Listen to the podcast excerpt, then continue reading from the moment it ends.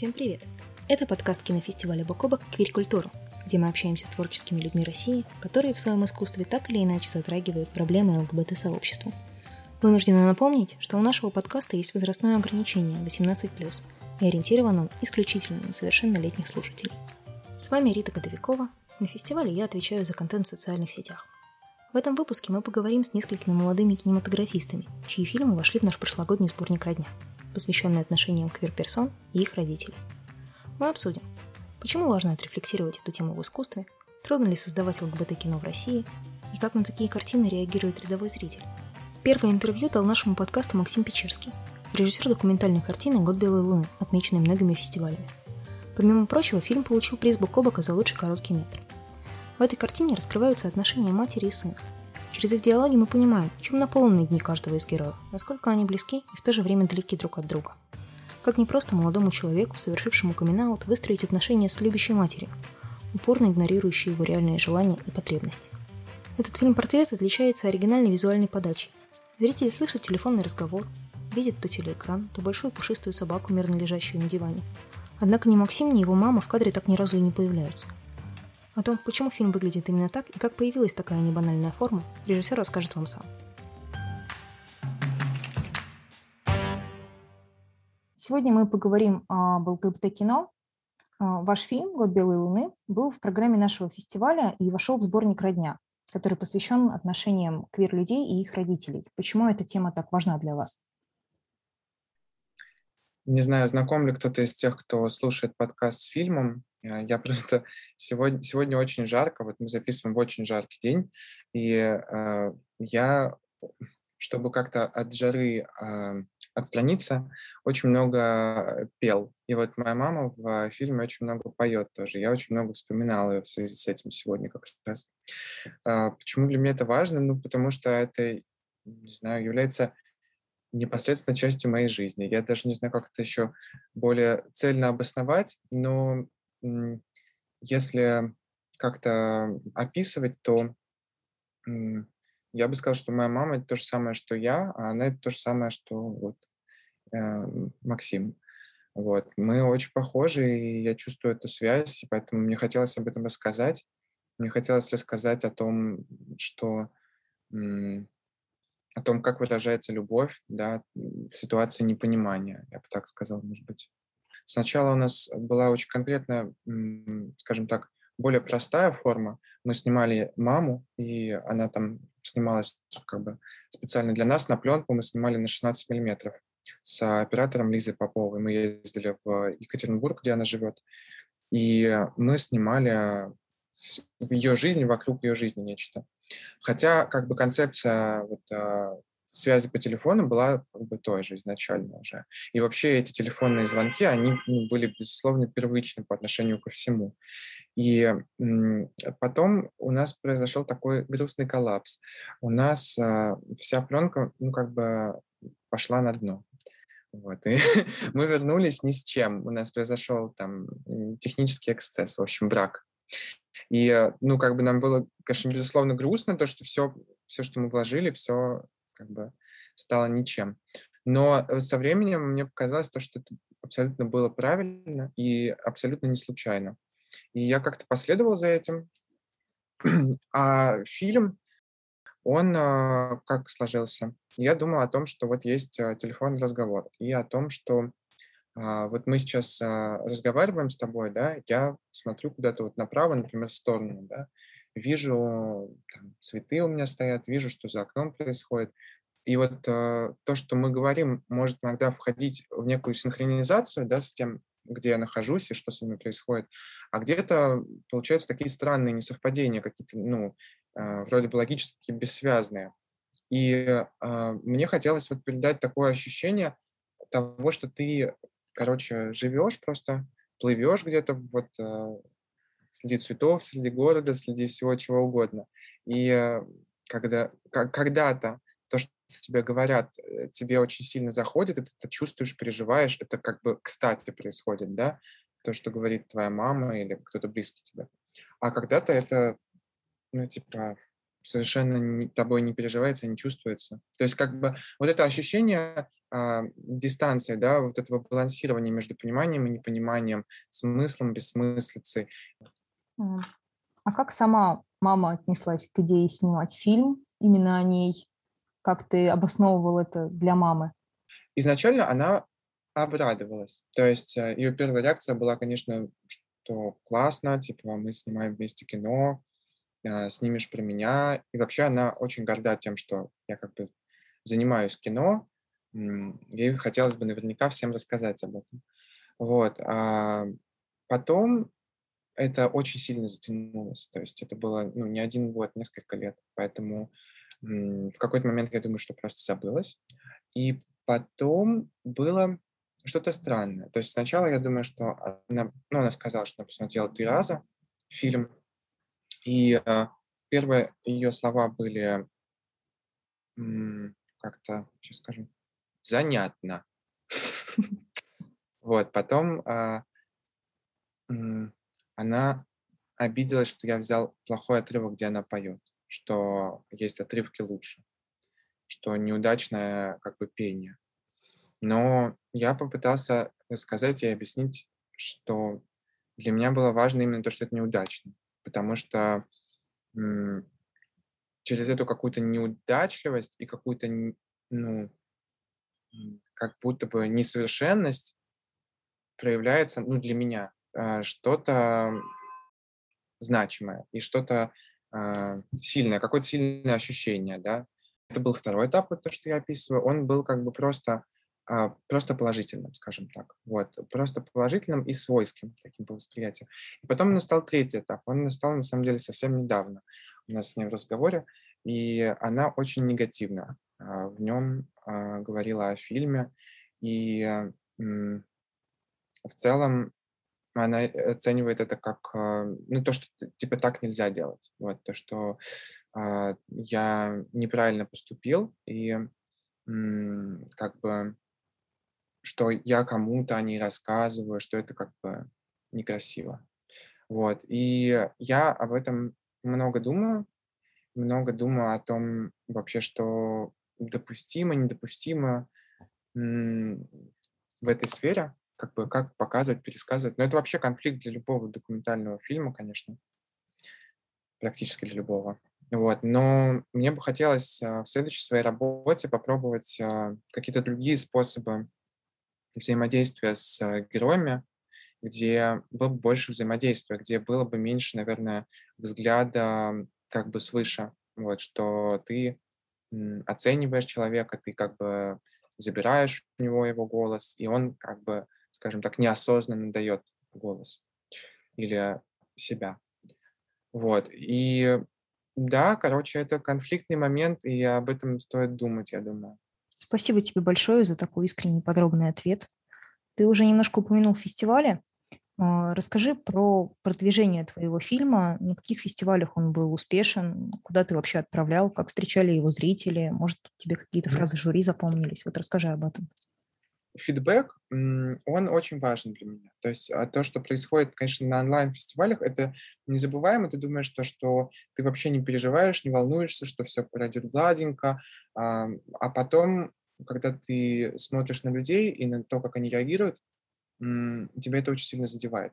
И для меня это, конечно, большие впечатления всегда были. И они помогали почувствовать какую-то ценность того, что ты делаешь, безусловно. И они убеждали меня в том, что определенный отклик это имеет в общем у людей. Восторг, конечно, вызывает а, то, когда люди а, находят да, тебя. То есть, а, когда кто-то вообще там увидел, не знаю, например, во время фестиваля Шнит, было очень много показов по всей стране, потому что у них было эхо фестиваля, и были показы, о которых я вообще не знаю, там в очень разных регионах.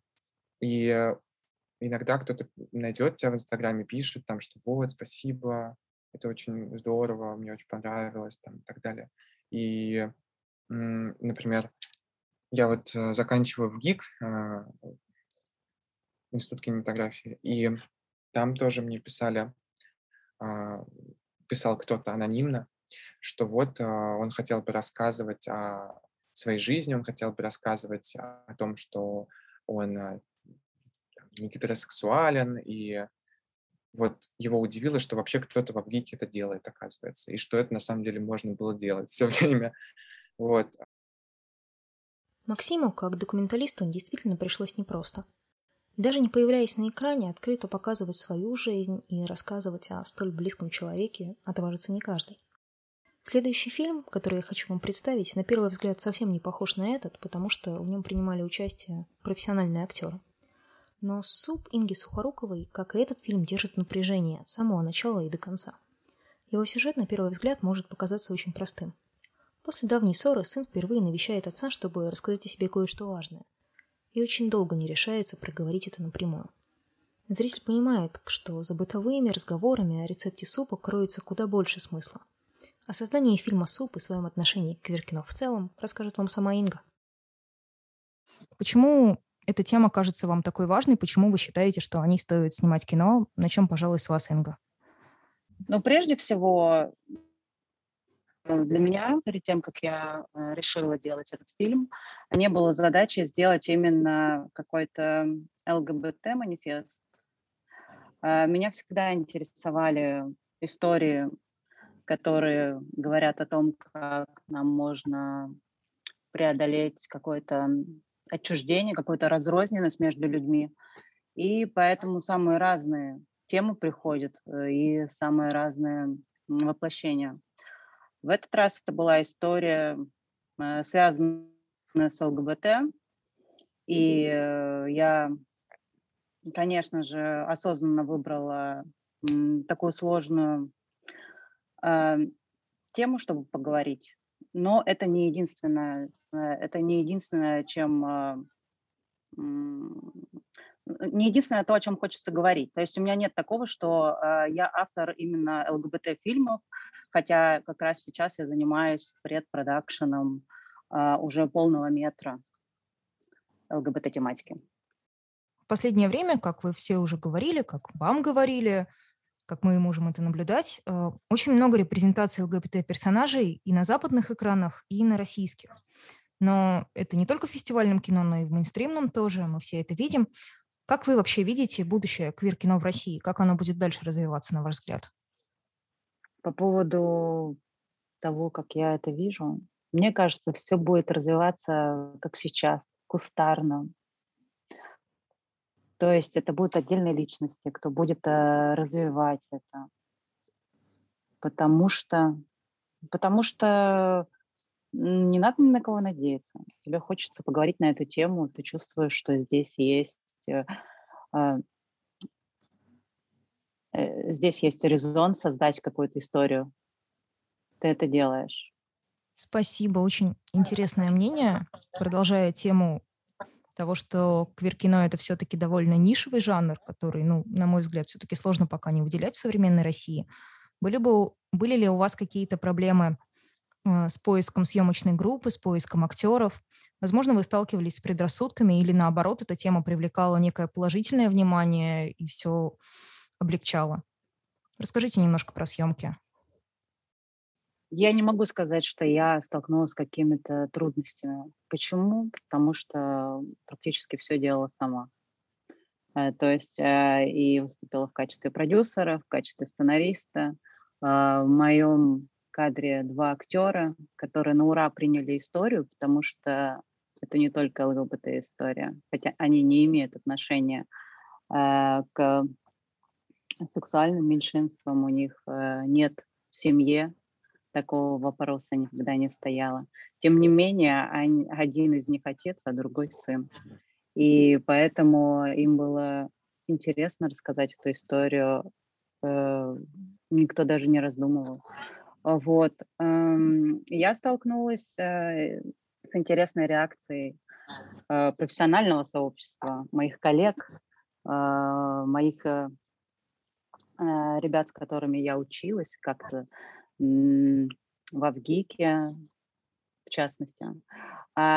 Странная была такая реакция на то, что поднята такая тема. Мне кажется, так или иначе в общем, меня пытались уличить в хайпе. Вот. И вот это как раз, наверное, был единственный неприятный момент. когда я даже немножко струсила. То есть э, мне было уже неловко рассказывать ничего, потому что вот эта волна какого-то неоправданного хейта, даже дружеского, она, ну, она не совсем приятна. Это было грустно, но сейчас я переоценила этот опыт. Я понимала, что я не, где же мне брать тогда моральные силы на то, чтобы делать э, полный метр, полный метр ЛГБТ. А, и поняла, я поняла, что, во-первых, с людьми нужно разговаривать. Во-вторых, их нужно обнимать, потому что не всех получилось в этом году снять кино, в прошлом году. И вообще у людей очень много бед, э, и, может, мы давно не виделись. А, в общем, как-то я все это переоценила сейчас, и у меня даже от этого силы появились. А так вообще, ну, это нормально, это нормально, тем более в нашей стране. Э, если мы замалчиваем, то тогда это называется невыпячиванием. Если мы говорим об этом, то это какой-то хайп, желание славы. Ребята, вы словили славы? Здесь Инга обратилась к своим коллегам, режиссерке фильма «Плохая дочь» Светлане Сигалаевой и его продюсеру и соавтору сценария Сергею Ширинскому. В каком-то смысле они и правда словили славы. Как и СОП, их картина тоже побывала на многих фестивалях, в том числе была отмечена на кинотавре. А, Светлана, Сергей, может, вы расскажете о том, почему вас привлекает эта тема? Эта тема привлекает, э, ну, я бы сказала, что здесь в какой-то момент, наверное, тема выбрала меня, а не я тему, потому что это очень искренний фильм, э, моя история личная. И вот э, меня действительно цепляет тема непринятия у своего ребенка вкуса, выбора партнера, ориентации и вообще желание видеть своего ребенка в определенном виде, как, как продукт. Вот, это очень печально, с этим не хочется мириться. Хочется снимать кино на эту тему. Ну, мне есть дополнить, наверное, только тем, что э, я бы не стал делить, э, разделять кино на разные темы, а скорее кино, которое хочется смотреть или не хочется смотреть, которое интересно смотреть и интересно делать, э, и то кино, которое было сделано, его было интересно делать, мне было бы было... Действительно, что как, как бы мы снимаем не там только для себя, про себя, там для своих, да, если это ЛГБТ-тема, э, есть э, огромное число фильмов, которые классные, но они понятны только своим. А здесь действительно через тему отцов и детей все-таки мы выходим на именно внешний а, конфликты показываем в хорошем кино, но обычно не бывает прям вот злодей в злодеев. Вот, вот он плохой, и все, вот он, он как-то какой-то не такой, вот мы с ним боремся, он такой антагонист. Нет, э, в хорошем кино обычно мы понимаем мотивации, понимаем вот это столкновение а, мнений, и через а, тему которую там Сережа говорит, что не стоит э, делить на темы, просто делать интересно, но все равно мы вынуждены конкретизировать, мы же рассказываем конкретные истории. И это очень круто, если появятся фильмы, которые э, будут э, понятны, интересны людям, которые очень-очень далеки от темы ЛГБТ или закрывают на нее глаза, или э, имеют к ней какие-то э, убеждения гомофобные убеждения. Вот. Можно я добавлю по поводу хайпа? А, да, это тема, которая, ну, я бы сказал, это часть такой а, гомофобии, наверное, людей, когда они слышат тему твоего фильма и говорят, что да, ты пытаешься словить хайп, сейчас об этом везде все говорят абсолютно там. Он и Оскар то же самое там про это говорит, и Netflix и так далее. Но, во-первых, э, в России мы далеко до, нам далеко до Оскара, до Netflix, ну, до оригинального в плане того, что они делают. И э, то есть это такая, почему, на мой взгляд, это гомофобия, что они просто слышат э, этот, не знаю, ор из телеков, то, что поднимается на первом-втором канале пропагандой, отвлекая внимание от всего другого. И они считают, что да, это везде только про это и говорят. Но на деле в искусстве, в российском, если брать только российское искусство, этого очень мало, а хорошего так вообще еще, еще меньше. Поэтому что на самом деле у меня до сих пор вот самый такой какой-то хейт идет, как ни странно, от человека, который фильм не видел, от очень близкого, от мамы а, потому что она где-то в интернете знала все-таки, про что же я сняла кино, Вот, и от нее я слышу забавные реплики, и причем у нее есть момент отрицания а, такой, что ну, непонятно, вот сейчас на эти темы все снимают, вот это ужас, вот в Советском Союзе вот так хорошо было, такие добрые фильмы, они воспитывали, вот фильмы, они же должны воспитывать, а, а вот сейчас, ну что это снимают? Вот, а потом, то есть у нее бывает прорыв, то есть, ну это же свет, ну это же понятно, почему у тебя проблема, ну такое же вообще, это же, это правда, это ужас какой-то, это действительно, она, ну, тоже так говорит, что там на этой теме это может быть сейчас и модно вылезать, но это же все равно все, все понимают, что это ужасная тема, про нее даже говорить не надо. Вот, наверное, вот, э, вот это действительно для меня а, какой-то такой тоже важный сигнал, что раз такая реакция от близкого человека, то все-таки эта тема, она действительно не закрыта, и нужно, ну, даже для меня, в первую очередь для меня. И э, я бы хотела, наверное, продолжить какой-то а, э, какой-то какой свой путь э, в кино, связанный с этой темой, с ЛГБТ-тематикой. Ну, скажите все-таки пару слов про съемки. Были ли сложности ну, если у Инги более такая маленькая камерная история в одной локации, у вас все-таки довольно много локаций, много актеров, в том числе звезды. Мне кажется, это большая работа, в том числе и по коммуникации, по объяснению людям, зачем такое снимать, вот как вы ее проводили. Ну, по локациям далеко не все знали, э, что снимается. Скажем так, э, локации, которые общественные, там у нас парикмахерская, например, рынок, э, люди, владельцы этих локаций не знали, что там происходит, и уж тем более на улицах или там во дворе дома никто не знал, что мы снимаем. Просто кино. Вот. А что касается актеров, понятно, да, что они читали. У нас были, было несколько актеров, которые отказывались, причем, опять же, а, такая была отговорка, например, одна, одной актрисы, эм, что, ой, ну все уже, тату, э, тату уже все сказали в 2000-х, зачем вам эту тему опять поднимать? Ну, серьезно? Там Наталья Николаевна, которая исполнительница главной роли Павленкова, она была прямо наоборот в восторге. Она тоже читала полный метр. А Ян Цапник, э, исполнитель э, роли папы, ему тоже все понравилось, он наоборот даже просил там ему еще подбавить сцен, а, еще больше раскрыть э, там реакцию папы на все, на все происходящее. Но те, те актеры, которые снялись, э, снялись у нас, э, им не надо было объяснять необходимость этой темы, просто они прочитали, прочитали историю, сказали, да, нам интересно, давайте делать. А, я считаю, что на эту тему стоит говорить, потому что кино, оно объединяет, оно помогает менять какие-то взгляды, убеждения, оно влияет. И только через искусство иногда можно достучаться а, до тех людей, до кого нельзя достучаться просто словами или просто ну, вербально в обычном общении. Вот.